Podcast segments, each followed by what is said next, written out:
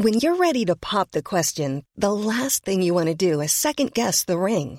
At Bluenile.com, you can design a one of a kind ring with the ease and convenience of shopping online. Choose your diamond and setting. When you find the one, you'll get it delivered right to your door. Go to Bluenile.com and use promo code LISTEN to get $50 off your purchase of $500 or more. That's code LISTEN at Bluenile.com for $50 off your purchase. Bluenile.com code LISTEN. There's never been a faster or easier way to start your weight loss journey than with PlushCare. PlushCare accepts most insurance plans and gives you online access to board certified physicians who can prescribe FDA approved weight loss medications like Wegovy and Zepbound for those who qualify. Take charge of your health and speak with a board certified physician about a weight loss plan that's right for you. Get started today at plushcare.com slash weight loss. That's plushcare.com slash weight loss. Plushcare.com slash weight loss. Now, here's something we should be worried about. Children, when they're in court, uh, there are calls from the NSPCC uh, for measures to reduce the trauma for child witnesses in court. I want to speak to Colin Reid, who's the policy manager for the NSPCC. Colin, good morning. Good morning, Frank. I presume these children are witnesses to some dastardly acts and their evidence is very important.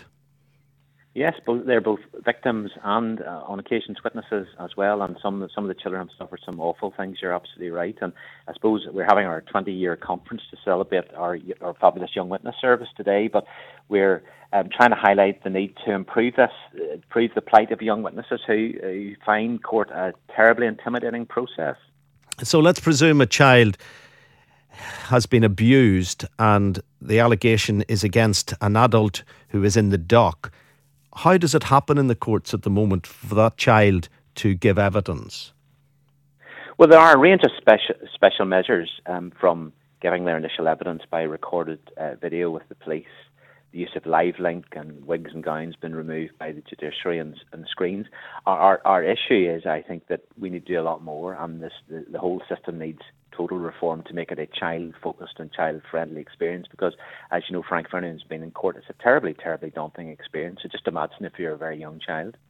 So can a defence barrister cross question a child the same way that he or she could cross question an adult who's making an allegation Yes, uh, through through often through live links. The child will not be physically in the court, but they will give their evidence over video, and that's a very important issue because for some children, the cross examination is a terrible experience for them. It leaves them very, very traumatized. And one of the things we have said is, look, we need to improve our system and ensure that uh, judges and barristers and those people who cross-examine children understand child development and all the things that, that children are dealing with to help them give their evidence. But the most important person to the defence barrister is the accused. So the defence barrister has a duty to represent the accused and to get the best outcome for the accused. So are they f- prohibited from being in any way patronising, condescending, or aggressive with the child, the way they would be with an adult?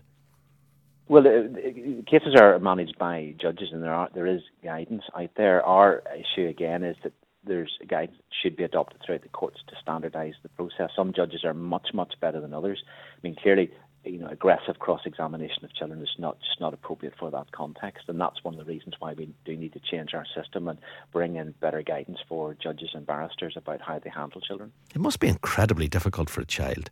You know, I'm trying to think of experiences that I might have had as a child. I remember uh, one time having a problem with my appendix and going to the hospital, and I was to see the doctor, and the doctor had a number of junior doctors who were studying that day, and they were in the consultation room when I was in with my mom.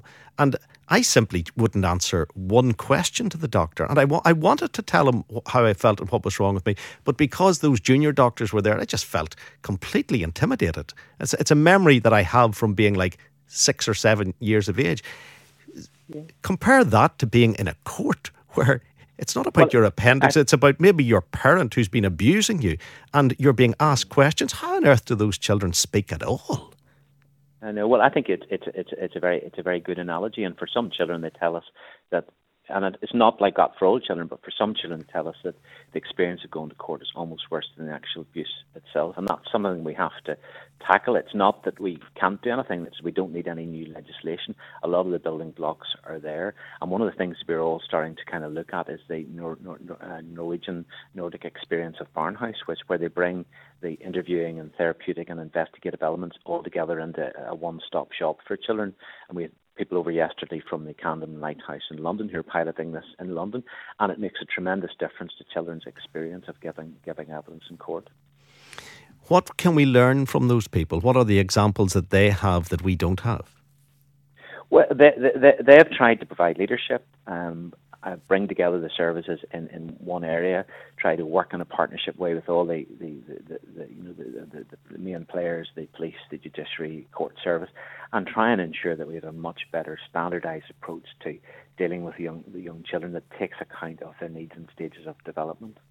And is there an allowance used? And this is almost a difficult question to ask, but it has to be asked. Is there an allowance used in the court for the possibility that a child is fabricating what it's saying or exaggerating what it's saying? Well, the, the, the, our experience is children, children are very honest, but judges will, and the, whole system of the judiciary is to um, deal with um, standards of evidence and rules of evidence and so forth and to ensure that there's proper justice for everyone involved. I mean, our service that we run is really to reduce the anxiety that children experience and enable them to give their evidence, whatever that evidence is, in a better way. Uh, and finally, uh, Colin, how many children would be in in a court during the course of a, a year? And are we talking about anyone from 16 down? What what age group are we talking? About? Because in my mind, I, I'm thinking about children of seven, eight, nine, ten, really young kids. But what's the definition of children in this particular in, initiative that you're involved in? Well, we, we provide our young witness service to any child, uh, child or young person under 18, and we deal with children across the entire spectrum. The youngest child that we've dealt with is three. We, we provide our service to around 500 children per year and 3,000 in, in the last five years.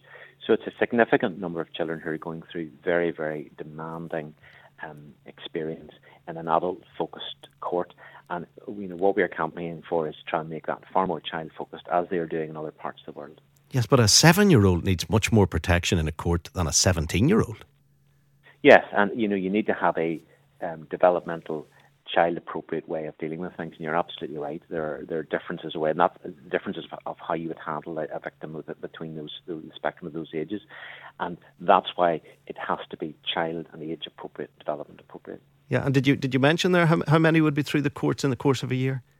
Five, five, 500 we deal with on, a, on, a, on an average year gosh, that's it's sad to think. Not all of them, of course, are being abused. They can be witnesses to many other incidents. They could, they could, be, they could, they could be witnesses, and it's not all. I mean, there's some very good judges and some very good experiences. But our argument is, look, with John Gillen's review following the Ulster Rugby case and the review of serious sexual crimes and the handling of that in Northern Ireland, we have a chance to actually do something to improve our system. Yeah, it is. Uh, it's very important work that you're doing. Colin, thank you very much indeed. Uh, Colin uh, Reid, who's the policy manager for the NSPCC. Uh, good morning. If you're just switching on, this is the U105 phone.